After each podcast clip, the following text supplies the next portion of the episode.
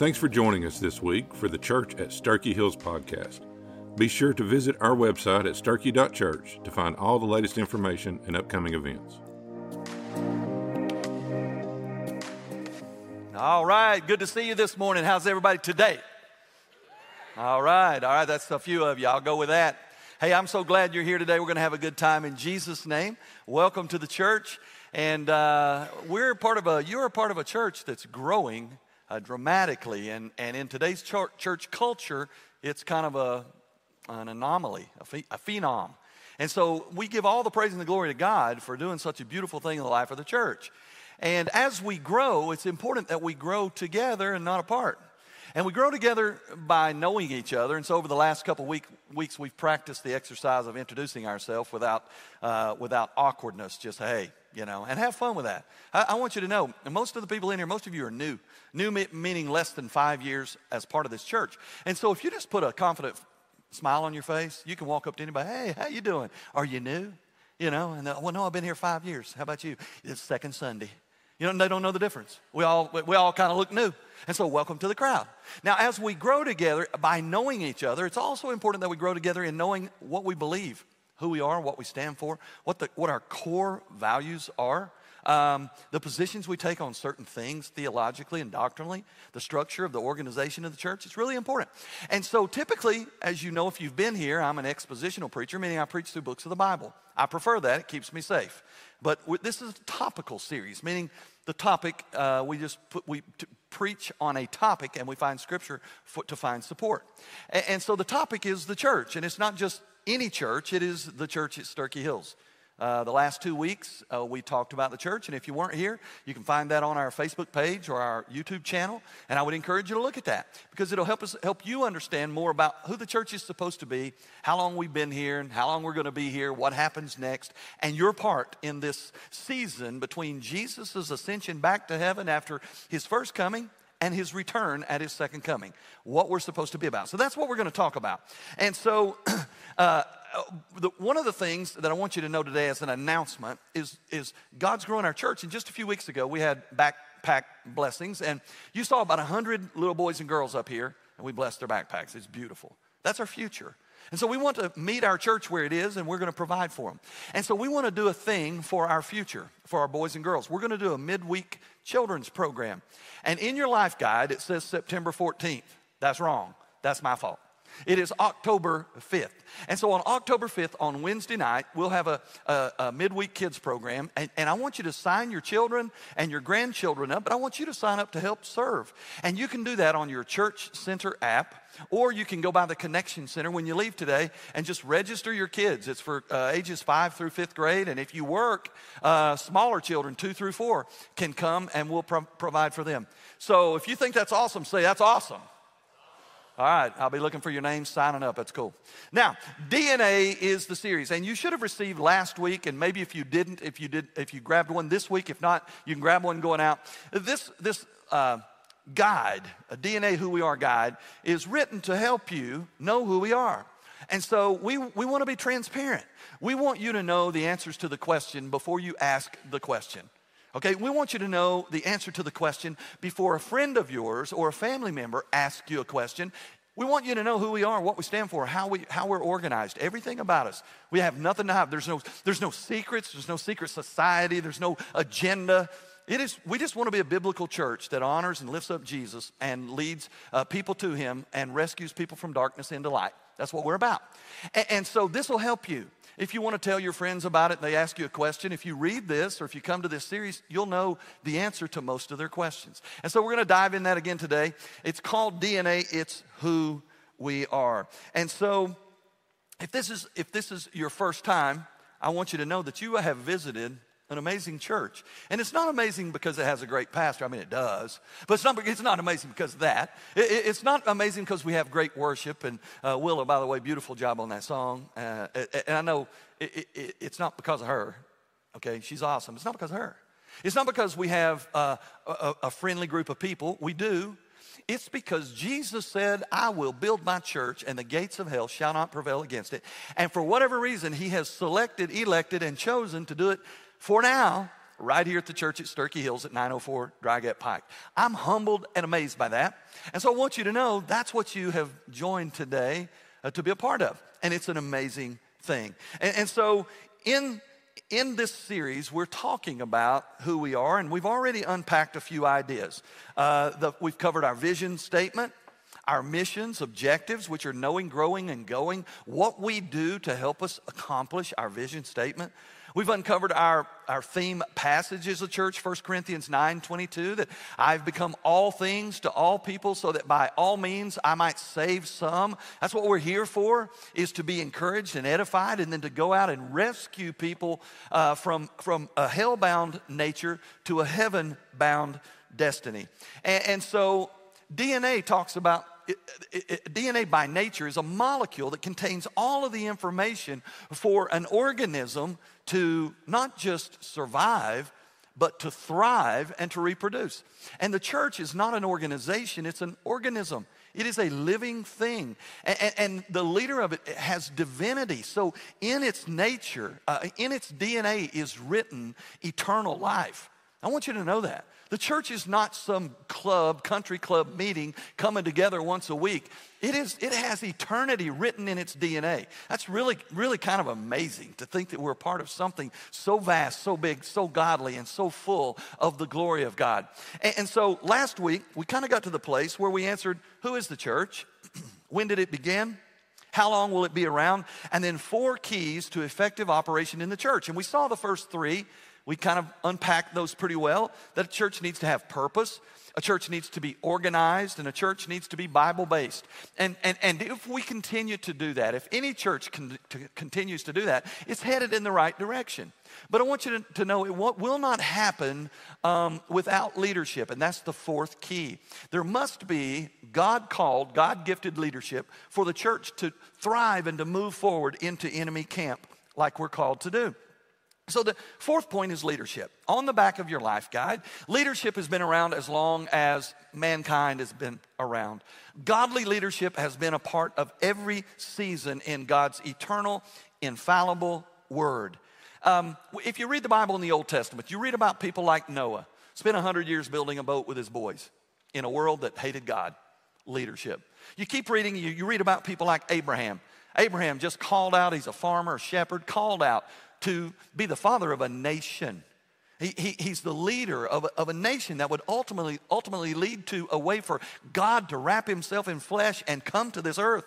And we keep reading, we read about Joseph. Joseph, hated by his brothers because of jealousy, cast uh, into slavery, uh, cast into Egypt, ended up being in prison. And be, but because he had leadership capabilities and he was focused on God, he uh, became a leader that would lead a nation and provide a place for Israel to find refuge in a famine. You keep reading, you read about Daniel, you read about David, you're in the New Testament, Peter and Paul and, and John, and ultimately, of course, Jesus, the greatest leader who ever lived.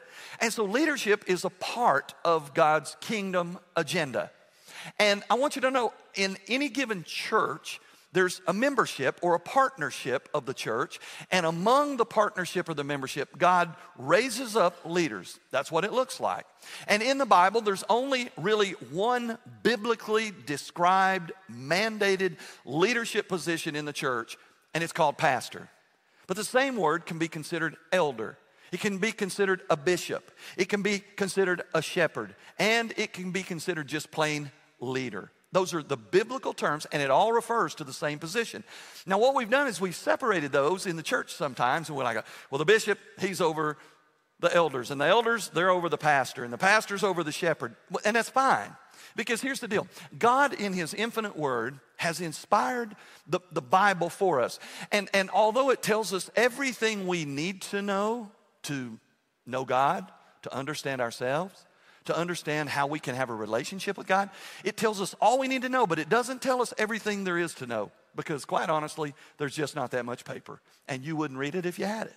And so he tells us what we need to know. Even in the organization of the church, God tells us what we need to know, but he leaves some ambiguity or some room to flex and stretch and move. Now, we have to be very careful when we manipulate or massage or, or add to what God's instructions are. We have to be careful that we don't change the intention of the scripture. And so we're going to talk about that today and in the coming weeks. Um, so, so, who are the leaders? Well, I've told you what their title is, but I want you to know sometimes people think the pastor is the leader and he makes all the decisions, okay? Sometimes we're accused of making all the decisions. We don't make all the decisions. We, we don't.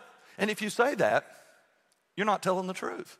In fact, even though Scripture gives us a guideline or a mandate for a pastor, elder, bishop, shepherd, leader, me, He also allows leadership in the body. So in this particular church, we have leaders who are servant leaders. That would be deacons. We have leaders who are right now leading our preschool and our children's department. We have worship leaders who led us just a few minutes ago. We have connection center leaders who welcome people and get their information. We have greeters who lead in welcoming people uh, as they show up to church on Sunday morning. We have leaders who look after our student ministry. We have leaders who look after college ministry. We have leaders who look after our senior adults. We have leaders who look after our groups. Now, listen, they all make decisions. They all make decisions that I have nothing to do with.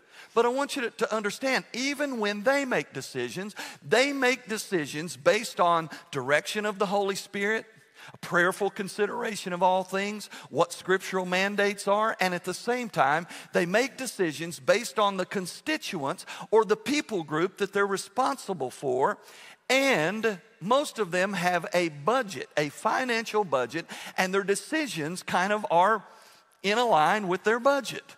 It's amazing when we do things like God wants us to do with structure and organization, how smoothly things can run, how efficiently and effective they can be, and how the church can continue to grow without a lot of the headaches and the trouble that a lot of churches have. So, back to the pastor then. If they're making all the decisions, what do I even do? Preach. Okay, that's, that's you know what I'm supposed to do? Pray and preach. That's pretty much what I'm supposed to do. We'll see that eh, probably next week. I'm supposed to preach and pray. That's my fi- primary responsibility, and also to help you do what you're supposed to do. And we'll see that today. And, and so, so I have a responsibility, and our lead, other leaders have responsibilities, and God is over it all. So, to understand more about the spot of pastor, I want you to know there's three pastors, three elders, three bishops, three shepherds, three leaders on staff at your church. The first one would be me. I'm senior pastor, not because I'm oldest, I am close, okay? But because I that's the position I have. I'm kind of over the other pastors. We work side by side. The next one would be the other one of the other two would be Dr. Tim Stallings, and uh, he's over our he's our executive pastor and counseling pastor. And then we have uh, Clark Stepp right here, who is our student pastor, and also he is our missions pastor. We're elders, we're bishops, we're shepherds, we're leaders. That's who we are. And so we have a particular responsibility we're gonna, um, we're gonna discover. And I want you, I really do want you to lean in so you can learn how this thing works because it's really cool and it's beautiful and it's fun and it's interesting to some. So, so, listen, some people could care less. I like that church. They play the songs I like. That preacher, sometimes he's funny. The, the seat's comfortable. The air condition works. I don't care what they believe. I hadn't heard him say anything that sounded crazy. We're going there. And that's cool, all right? But for some of us, we want to know a little more. And I want you to know more because we want to be transparent because we're not hiding anything. So, first, let me unpack two misconceptions about the pastor. Two misconceptions. The first one is the pastor is the head of the church. Sometimes we have people come up here, usually benevolence. You know, they needing gas to get to Oklahoma, or they need some money for an alternator, and they already know exactly how much it is. It's $84.16, and they've already raised $38. You know, that's the kind of people we get sometimes. But when they show up, you know who they want to talk to? The president.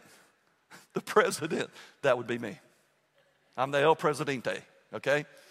But I'm not the head of the church. Some people say, yeah, the pastor's the head of the church. The pastor, this church is pastor led, it is not pastor head. That spot was occupied for, has been occupied for 2,000 years. It is not appointed, it is not elected, it is fixed in time. Jesus Christ is the head of the church. Remember, remember, the church is the body, the church is the bride, and Jesus is the head. Ephesians 5:23 says Christ is the head of the church, his body, and is himself its savior. Done. Check the box, all right? Also in Colossians 1:18 it says Christ is before all things and in him all things hold together. Christ is the head of the body, the church. He is the beginning, the firstborn from the dead and that that in everything he might be preeminent. Everybody say Jesus is the head. So there's one misconception that I wanted to point out. Now, the pastor is still called to lead. So, how does that work? If, if, if, if, Jesus is the head of the church, and then you have this body coming down from him, well, the, the leaders, the pastors, get their marching orders from the head from Jesus. How, how, do I know what to do? How do I know what to preach on? How do I know what to say? How do I know what ministries that I need to encourage people to launch? How do I know how to support a particular thing? How do I know uh, uh, uh, where we should be in the missions field? How do I know where, how we should be evangelistically? Listen, we get our marching orders. I get our marching orders from Jesus. And the only way I get them from Him is if I am intimately and diligently in the Word of God. I have to be in the Word of, of God. Any pastor does. Tim does. Clark does. Any pastor of any, and if they're not, they don't need to be leading the church. And number two, the pastor should rely on the power of the indwelling of the Holy Spirit. The Holy Spirit gives us directions. We pray and He just tells us. Now, sometimes it's just like you. Sometimes it's difficult to discern. Other times it's like, like this children's program. It's been on my heart for eight years that I've been over here. And we tried it. Danielle, Karen, different ones tried it. And it just, it just wouldn't get any traction. Now's the time. It'll get traction. It's going to take off. I know it. Why? Because I feel the Holy Spirit convicting me of that reality. That's why we're pressing it. Next, through diligent prayer. I need to be a prayer warrior. All of our pastors do. God, we have, need to have an intimate walk with God through prayer. And then lastly, some of the things that we do as a church and we know to do as leadership in the church is based on the tradition in the church that's been going on for 2,000 years. 2,000 years ago, the church was birthed. We talked about that last week when the Holy Spirit at Pentecost birthed the church. And we read in the book of Acts the actions of the apostles that how the church, what the church did. They came together to listen to the teaching of the apostles. They ate together. They took communion together. They fellowship together. That's what we do. That, and we still do that. It, the template, the skeleton is still the same. So, misconception number one is the pastor is not. A misconception, the pastor is the head of the church. That's not true. That's Jesus. The second misconception is kind of a funny one, and you'll, you, you will wonder if it even exists. It's this. Are you ready? The pastor is the priest. And you say, who thinks the pastor is the priest? Okay, this scripture was long, this, this sermon was long written. Friday night, uh, Kendra and I went with Clark and Kelsey and some of their leaders and students, and we went to the Anderson County Powell High School game. And we tailgated up there. We set up a canopy. I grilled hot dogs. We gave away free hot dogs, free drinks, and free candy to whoever would come. And the kids registered students to, to, for door prizes. It was really cool. We had a good time. We represented. It was fun. I had a good time. And so I'm, I'm, I've got all the hot dogs cooked, and they're giving them out. And I see these two students coming they're coming down the flank. They're flanking me over here. I ain't letting them by. I said, hey guys, come here, come here, come here, come here. They came over. I said, hey, can I give you a free hot dog and a free drink? Because when you go inside the gate, the prices go way up. Okay? So they said, uh, how much is hot dog? That's what he said. And I said, hot dog is free. And he said, why hot dog free? And I said, they were foreign exchange students. And I picked up on it real quick like that. And so I said, I said, I'm a pastor at the church at Sterchi Hills, and we're just up here because we've got students, families, and staff at both schools, and we just want to show some love and have a good time, so we're tailgating. No lie, this is what he did. Oh, you pastor? I'm the priest too. I, was at the crossroads. I'm holding a hot dog in my hand. I didn't know if I was supposed to e pluribus unum, my son. Uh, You know, e pluribus, that's, on a, that's, I don't even know what that, that's a Latin phrase. I don't even know what it, it means one out of many or something. I, I didn't know, but I felt, what am I, the priest now? I didn't know what to do. So I, so I told him, and, and then he said, and then he said, this is very nice, okay? Now, I, I, share, I share that silly story because some people are so confused. And by the way, I'm not making fun of this, by the way. But Father, Son, Holy Spirit, I ain't making fun of that. okay? I'm going to heaven because of Father, Son, and Holy Spirit, okay? Just so you know. In fact, I kind of like that, okay? It's, it's a cool symbol of, of who, what we believe in. Uh, but the point is, I'm not a priest. Now, what's going to alarm you, startle you, confuse you if you're not careful, is just who is the priest. You see, in 1 Timothy chapter 2 verse 5 it says there is one god and there is one mediator between god and man the man christ jesus jesus is the high priest of heaven you see the priest is a representative an ambassador a corridor if you will between man and god and and and jesus fulfilled all of the Old Testament requirements to be high priest. He is the forever high priest. He's not only the head, he's the high priest. And so the pastor is not the priest. You don't go through me to get to God. You don't go through Mother Mary to get to God. You go through Jesus, your high priest in heaven, to get to God just like I do. We're all on the same page. Now, so Jesus is the high priest, Jesus is the head, we settled it. we kind of did. There's much more. There's more priest than Jesus. Now, Jesus is the high priest, but there's other priests. Okay? You want to know who they are? Okay, look to your left. Now, look to your right. Look at me now. If they're saved, they're a priest. Now, I know what you're thinking. I ain't seeing it. I know them. I'm not feeling the priestly. Okay, it's just not happening. You and I, as children of God, are priests of Jesus Christ. We are the ambassadors. We are the representatives. We're not the corridor, but we have the message that points to the corridor to heaven, which is Jesus. You say, well, that's a stretch, isn't it? It's a stretch if it's not in the Bible. But what if it's in the Bible? What if I just said it's abs- absolutely, emphatically, scripturally true? Would you believe it? You would, you'd have to, and that's what I'm going to do. In 1 Peter chapter 2, verse 9, listen to what it says. You, tell the person next to you, he's talking to you. Scott, you ain't got nobody next to you, I'm talking to you. You are a chosen race, a royal priesthood, a holy nation God's own people, that you may declare the wonderful deeds of Him who called you out of darkness into His marvelous light. This is so cool. Okay, you are a priesthood of believers. That's what we are. We're priests, okay?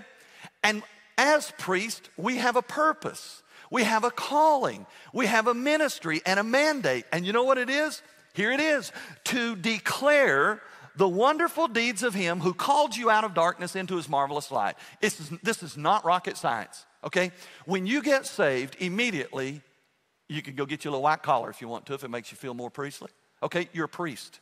It means you are henceforth, from that moment forward, you are supposed to go into a dark world that you used to be a part of, every single one of us, because we're born in sin, and share the good news, the light of the gospel of Jesus, that same gospel that rescued you from darkness and placed you into the light of the glory of grace, that same truth that saved you, you're supposed to go into the world and share it.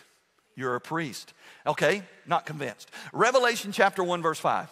He loves us and has freed us from our sins by his blood and made us a kingdom, priest to his God and Father. To him be glory and dominion forever and ever. So, in fairness, we haven't done a good job. We, preachers, pastors, teachers, we haven't done a good job with this. Somehow, we've conveyed the information that being a Christian means, praise the Lord, I got my get out of hell free card. One day I'm going to heaven when I die. I can live like I want to now because I got it all taken care of. And that's not totally wrong. But in between the moment that you're born again and the moment that you enter into heaven, you're a priest. You got work to do. There's a calling on your life. Just like a priest, you're supposed to be sanctified or set apart for God's use in His kingdom agenda. And, and, and it's amazing that God would do that. I know some of y'all. You know me. Why would God do that? Because that's God. Because He's a God of grace and mercy and love. And we've convinced the church the body, the membership, the partnership, the people, that if I'm saved, it means on Sunday morning, somewhat regularly, I should attend a church service. And I should probably sing a little bit while they're singing. And I should listen a little bit to the preacher. I don't have to take notes, but I need to listen a little bit. And every now and then I ought to give a little money. And then I can leave church on Sunday and live just like I did last week and the week before and the week before and come back next Sunday and check a box. Listen to me. That's a misconception. That's a lie. It's simply not true. You're a priest, set apart by God, radically saved from your sinful condition, and you are supposed to be the ambassador of Jesus, which is everybody's access to God. You got a calling on your life. And to not do it is disobedient.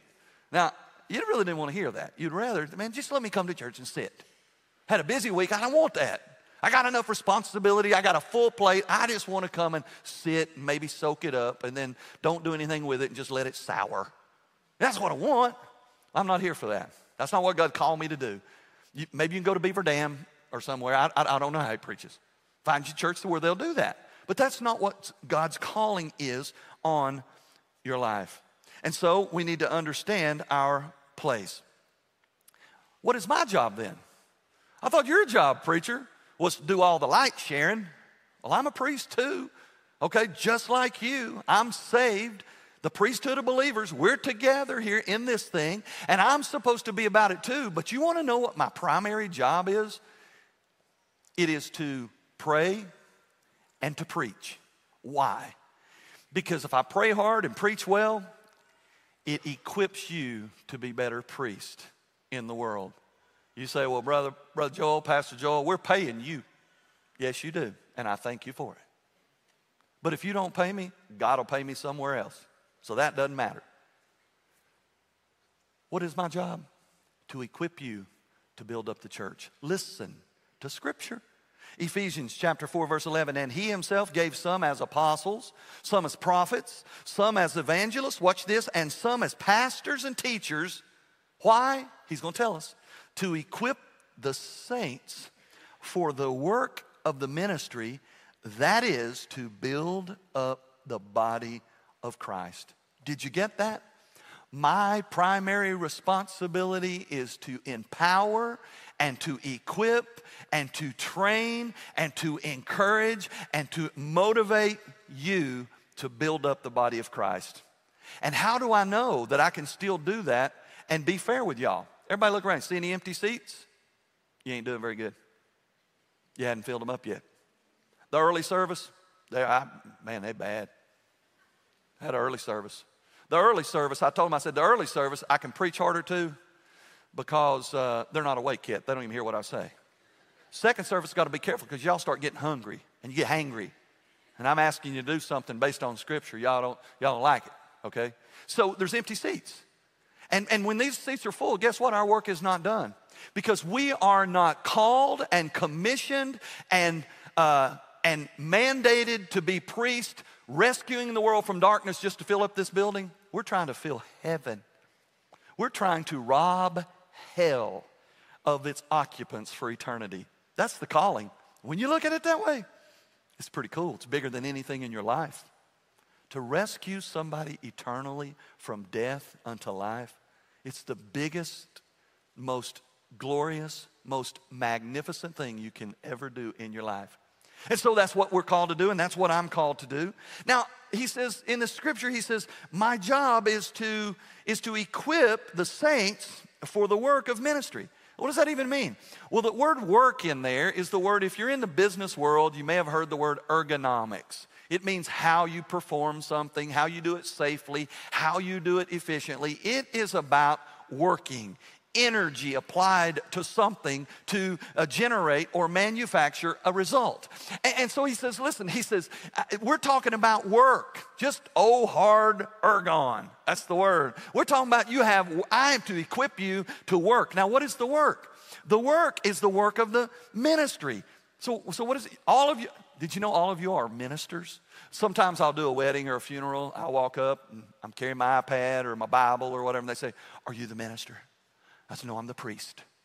You know, I say, Yeah, I'm the minister. Well, you're ministers too. Everybody, if you're saved, you're supposed to be a minister, okay? I'm to equip you for the work of the ministry. A minister is not an occupation or a title. Ministry is an action of obedience, all right? In, in the Greek, the word is diakonia.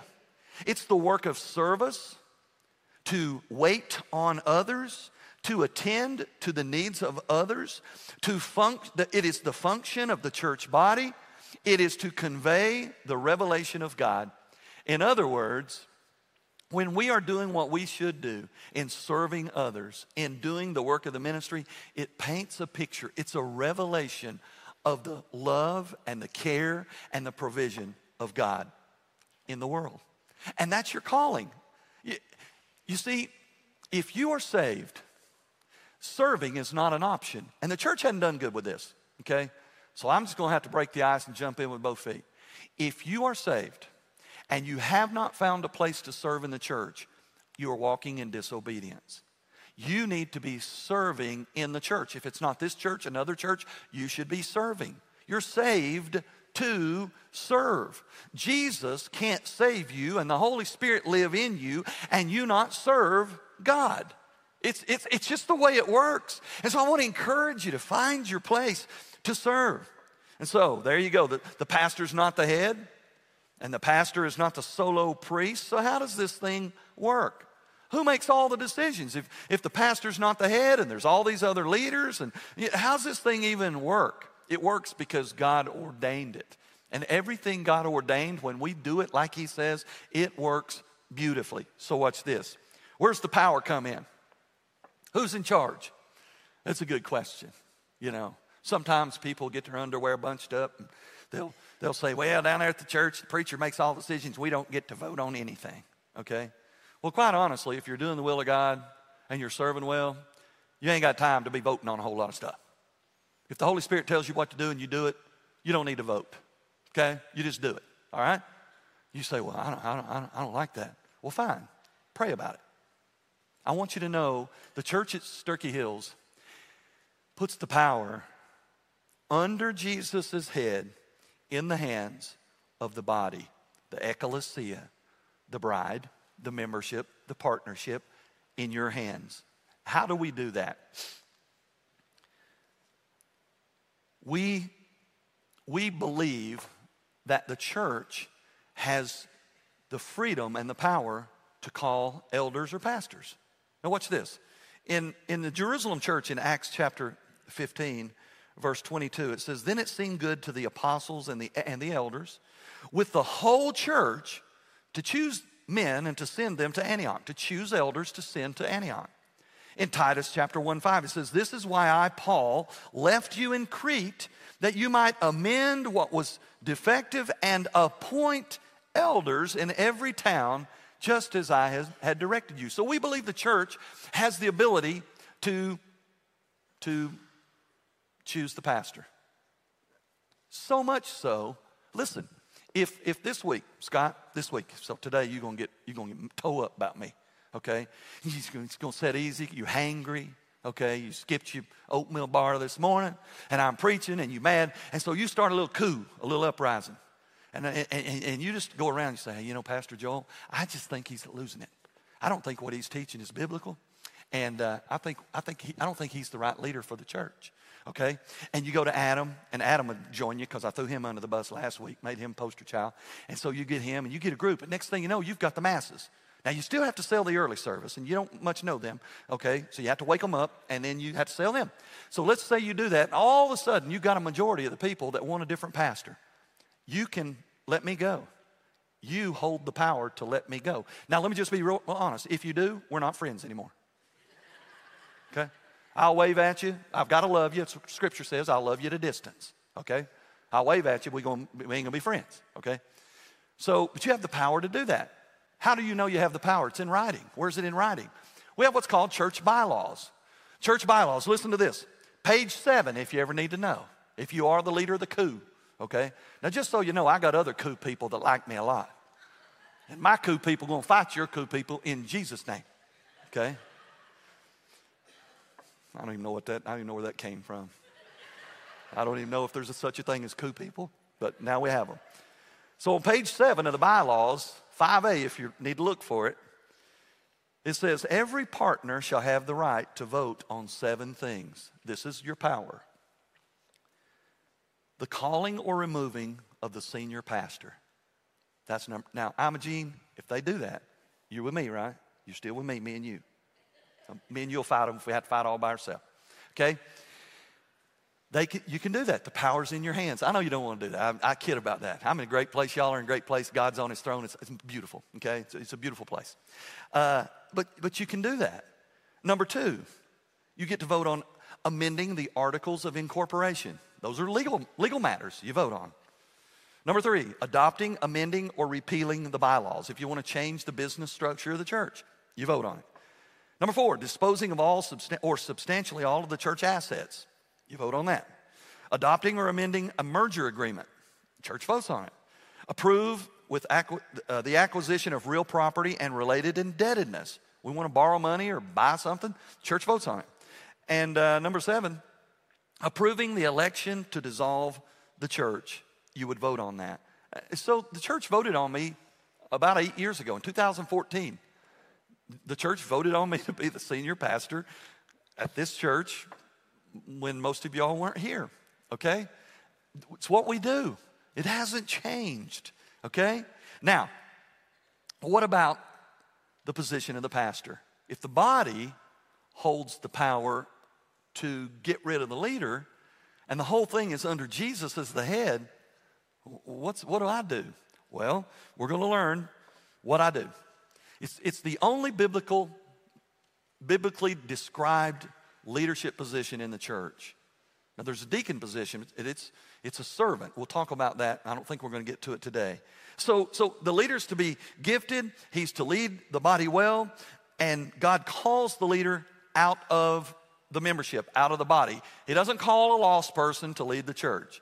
He's not going to call a new, uh, a new believer to lead the church, and we're going to see that.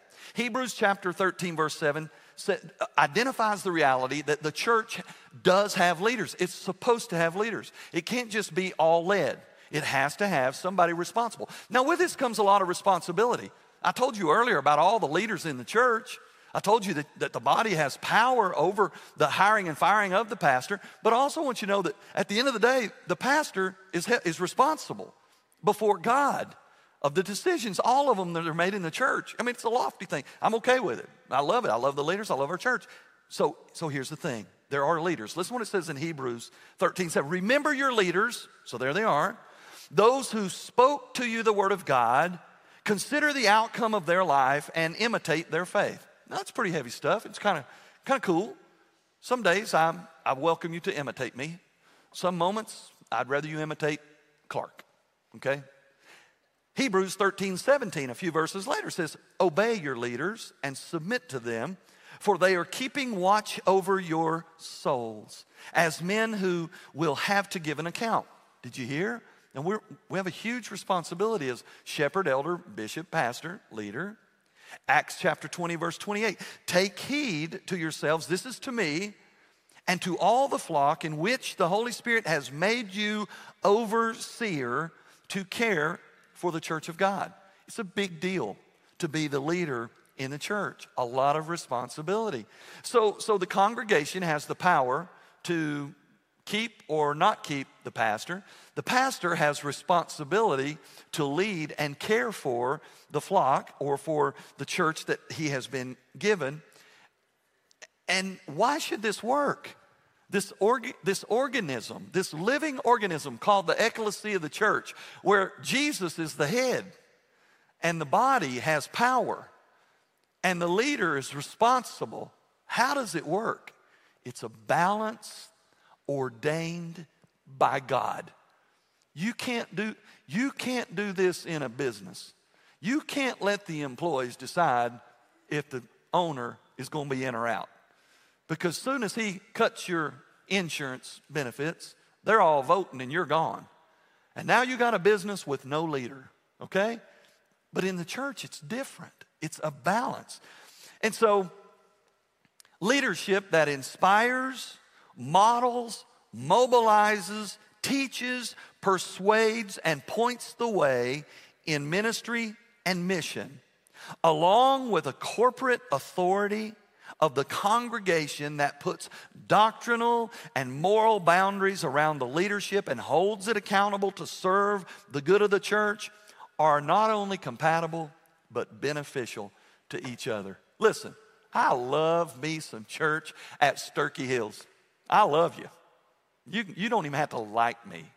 You don't have to give. You don't have to t- attend faithfully. I, I love you. God put that in me, and I can't run from it.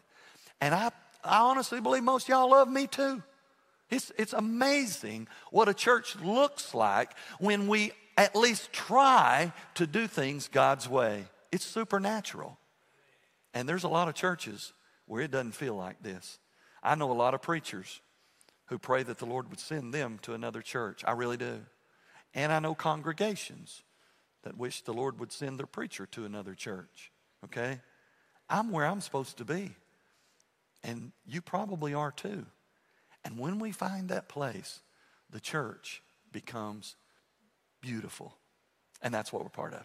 Now, let's talk about the next part of the pastor, elder, bishop, leader, whatever you overseer position. In the early church, they have always been there and they have pretty much always been a plurality. In other words, seldom do you see the word elder you see the word elders, there's more than one. So that now it's not one person flying solo, it's a group of called people working harmoniously together, leading the church. In Acts chapter 20, it says, From Miletus, Paul sent to Ephesus and called to him the elders of the church, plural.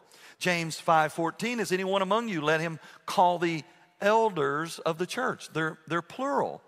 And, and so, so what is my job? And, and as I do this, you can ask a question. Yeah, is he really that? Does he fit the criteria? If not, let's have a conversation. And let me just chat, let me just encourage you. The reason we're trying to be transparent and help you know who we are as a church and who we are as pastors is because we want you to know the answers to the question. And if you've got a question, come and ask us. Okay? Don't start a thing, you know, don't go talk to somebody else until you're informed. Sometimes people hear something, and then here they go over here and they, they scatter some seeds of dissension, and then they go over here and they broadcast some over here, and the whole time it's built on a lie. It's just not factual, it's not true. And don't do that. I, from God's word, don't do that. Don't, don't, don't cause a problem in the church. And don't, don't negatively, uninformed talk bad about the preacher. I mean, I, it doesn't bother me if you do, but it'll bother you if you do. Scripture warns about it. So let's just be transparent. If you ever wonder about anything, come and talk to us about it. We don't, we don't have anything to hide. Now, so what, what am I supposed to do? First of all, first of all, on the back of your life guide, I'm supposed to be a sanctified example. A sanctified example. Now listen what it says in 1 Timothy chapter 3, verses 1 through 7. This is the job description. This is the criteria for a pastor. This is the bill we have to fit. Okay? Clark, this is for you. Tim's for you. It's for me. And for any of you, if you ever called to be a pastor, this, this is the expectation. Are you ready?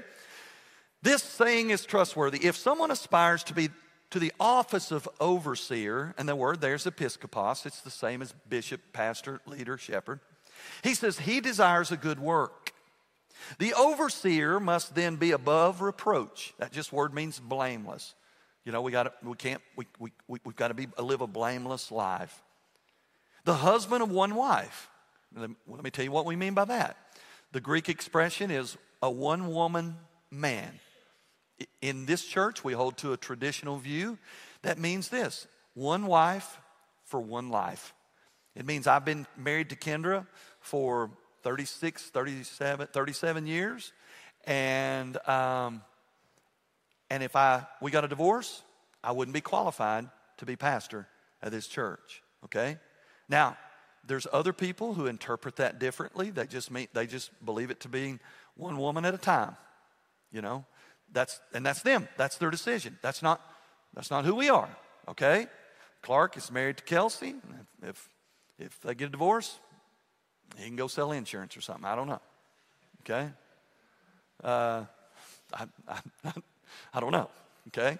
Uh, it's just it's how we believe. I want you to know that. We interpret this to mean one woman for one man for life.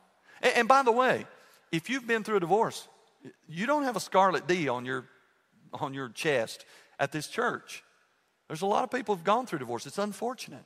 We have a, there's a re- very real devil who hates marriage, the first institution of God. And you, as, as a person who maybe has been through a divorce in your life, you can serve anywhere in the church. You can be a member of the church. You can teach classes. You can help in, in any ministry we have. You just can't be pastor. You can't be a deacon.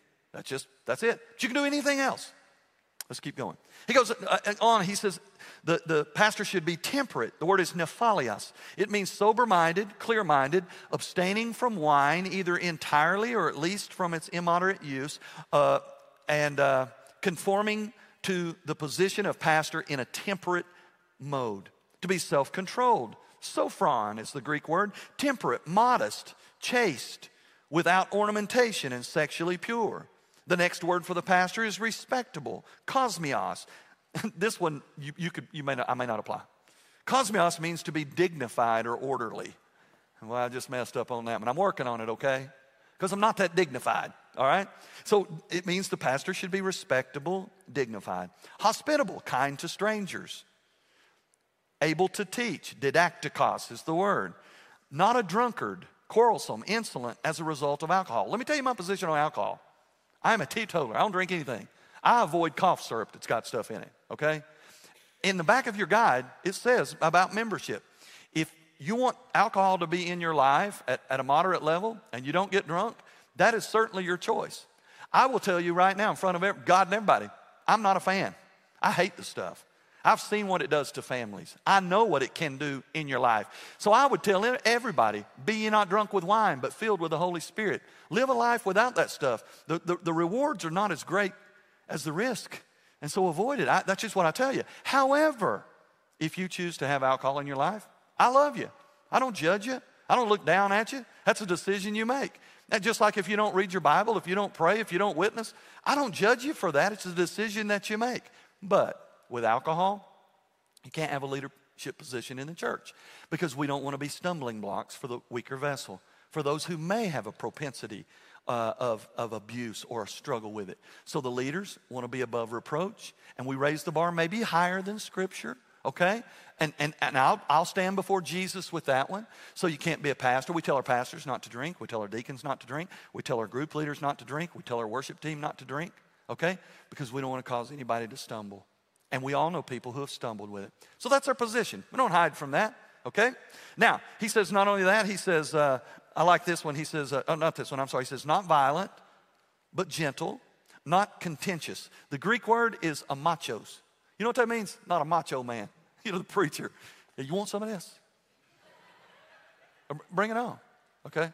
Now, I've actually known preachers that, were, that would bow up like that. I mean, I'll meet you in the parking lot. We, that's fine, but you don't need to be the preacher anymore after that event, okay? So, not uh, contentious, free from the love of money, meaning not covetous, but generous. And then he says he must manage. Now, listen to this one. This is funny. I'm gonna, I'm gonna drop one on Clark right here. He says he must manage his own household well and keep his children in control without losing his dignity. But if someone does not know how to manage his own household, how will he care for the church of God? Let me tell you what that does not mean. A pastor should have perfect children. You know why it doesn't mean that? Because you ain't got them either. How are you going to hold us accountable to perfect children? You know what it means? Parents, a preacher and his wife who teaches their children to love the Lord and to live for Him. How do I know that it doesn't mean a, a, a, a pastor who has a child that is not 100% uh, obedient all the time is no longer qualified? Clark's got a two year old. He's not even two, he learned early. Okay? I mean, a two year old. And sometimes, I'll be honest, Clark loses a little bit of dignity on that. Okay? He wrestles a two year old, and he's got one right behind him. He's going to be just like him. And yours are just like that. Doesn't mean his kids are perfect. It means he, he is intentionally trying to raise and steer and guide his family to know and to love and to live for the Lord. Then he says in verse 6 he must not be a recent convert. In other words, he needs to be seasoned, a more mature disciple of Jesus, or he may become arrogant and fall into the punishment that the devil will exact. It means so the devil will, will begin to slander and accuse him because he's, he's not mature and he has weaknesses. Then he finishes up and he says, And he must be well thought of by those outside the faith, so that he may not fall into disgrace and be caught by the devil's trap. So we're supposed to be, as a pastor, a sanctified example of being a Christian, a disciple of Jesus. Okay, we're almost finished. The next one is we should be a steward of the word. Tim, Clark, myself, as pastors, we should be a steward of the word. Titus chapter 1 verse 9 says, He must hold firmly to the faithful message as it has been taught, so that he will be able to give exhortation in such healthy teaching and correct those who speak against it. He got to know the word and be ready to defend it. And I'm going to brag on Clark a little bit right here. He's better at defending parts than I am, and I'm better at defending parts than he is. Um, if you want to know, if you if you want to understand more about the election and predestination and Calvinism and all that, you can talk to me. You, you won't get a lot of clear clarity. I mean, I know it, but he, he's really good at that. And, and if you want to understand things about counseling and loving people in, in difficult situations and challenging them with difficult truth from Scripture, you're better to go talk to Pastor Tim. If you want to know about general principles, theology, doctrine in the Bible, I'm your guy for that, okay? Now, as pastor, we, we ought to teach the word. There's, there's, there are churches where the word is seldom opened. You know, they chatter a lot, but there's not a lot of scripture. And so the church needs to be saturated. The pastor needs to be a steward of the word.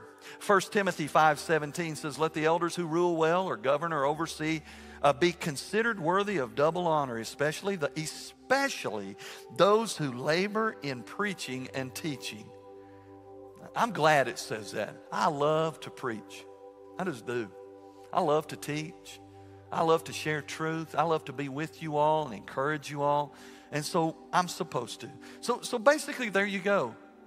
If you want to be a pastor, that's all you got to do. That's all you have to do. Okay? And, and, and when we do it God's way, God breathes on it. And He does things that we would never do on our own. And it looks like our church.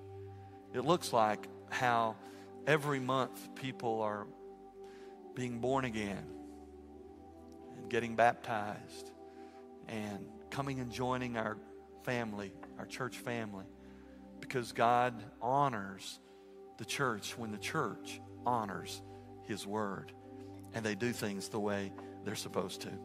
So we have three pastors. I've told you who they are. Now, here we are and we're finished. So, what is the practical side of this kind of organizational structure? And we're done. Are you ready? Operationally, the senior pastor, which is me, is an, an ordained partner and leader of this church family, this body. I am part of a group, which is Pastor Tim, Pastor Clark, myself, and we serve together. I was, I was voted on in 2014, they haven't voted me out yet, and so I'm still here. So, this is what it looks like. During the course of a usual or a daily church business cycle, the senior pastor, myself, is responsible for all of the decisions that the other leaders make. It means I don't make those decisions, but I'm responsible to oversee those decisions and to inter- inject my opinion if I don't think they line up with the direction of our church. The senior pastor, myself, is responsible for the vision, the goals, the general direction of the church at Sterchi Hills. And many of the day to day operational decisions are made collectively by myself and Tim and Clark and our deacons and our team leaders over personnel, finance, and missions, and our ministry leaders throughout the church. And so we all make decisions but none of us make all of the decisions. And so that's that's the office of pastor. And now you begin to see how our church is set up, the structure and organization.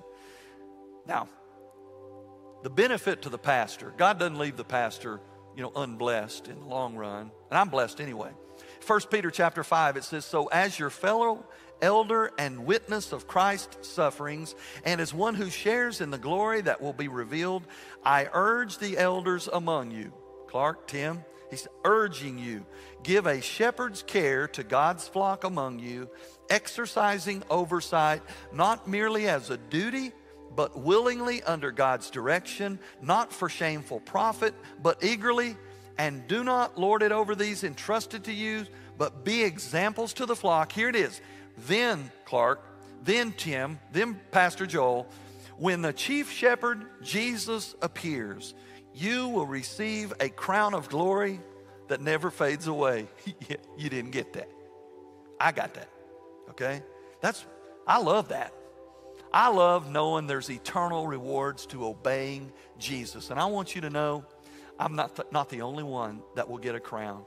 You, as priest, when you live for the Lord, you get crowns and rewards in heaven too.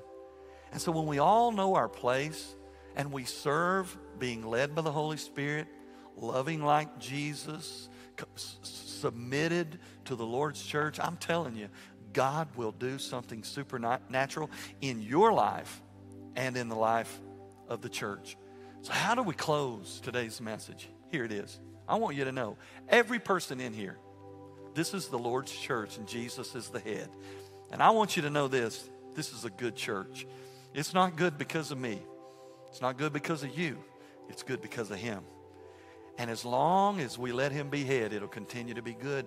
And if you're looking for a church and the Holy Spirit impresses upon your heart that this would be your church home, you listen to that call and you will not be disappointed because God is not finished doing His work at this church. Amen? And maybe you're here today and you get a you get it like a panoramic view of the church and you think that sounds amazing but I'm not so sure I'm part of that church family. I'm not so sure that I'm in the flock. Maybe I'm a in this moment I, I feel like I'm a spectator, like I'm I'm just observing it from the outside. That's awesome. Because I didn't tell you that, the Holy Spirit did. He revealed that to you. That's what an invitation into God's family feels like. You feel like you're on the outside looking in, but what you see and what you hear, you know is what you need. So on this day, how do you become part of this beautiful thing called the church of Jesus Christ? You simply own who you are and surrender it to Jesus. You just say, Jesus, I know I'm a sinner.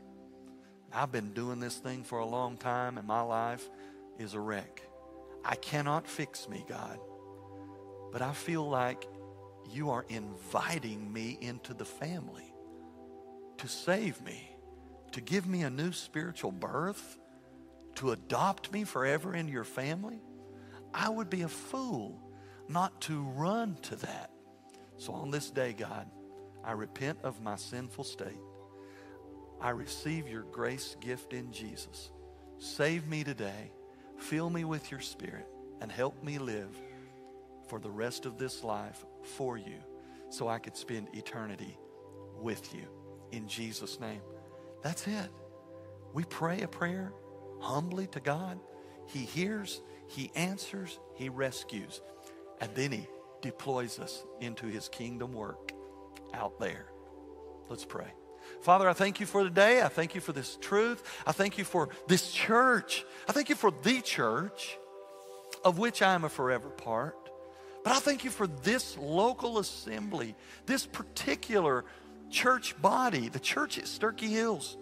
You could assign me anywhere on the planet, but God, you picked this.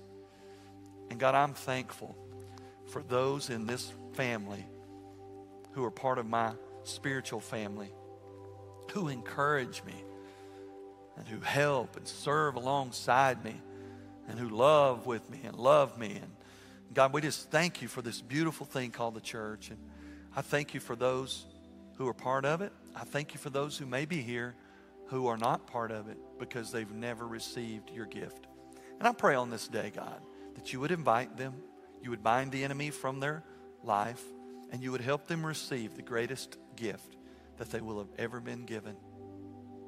We give you praise, we give you glory for it. In Jesus' name, amen.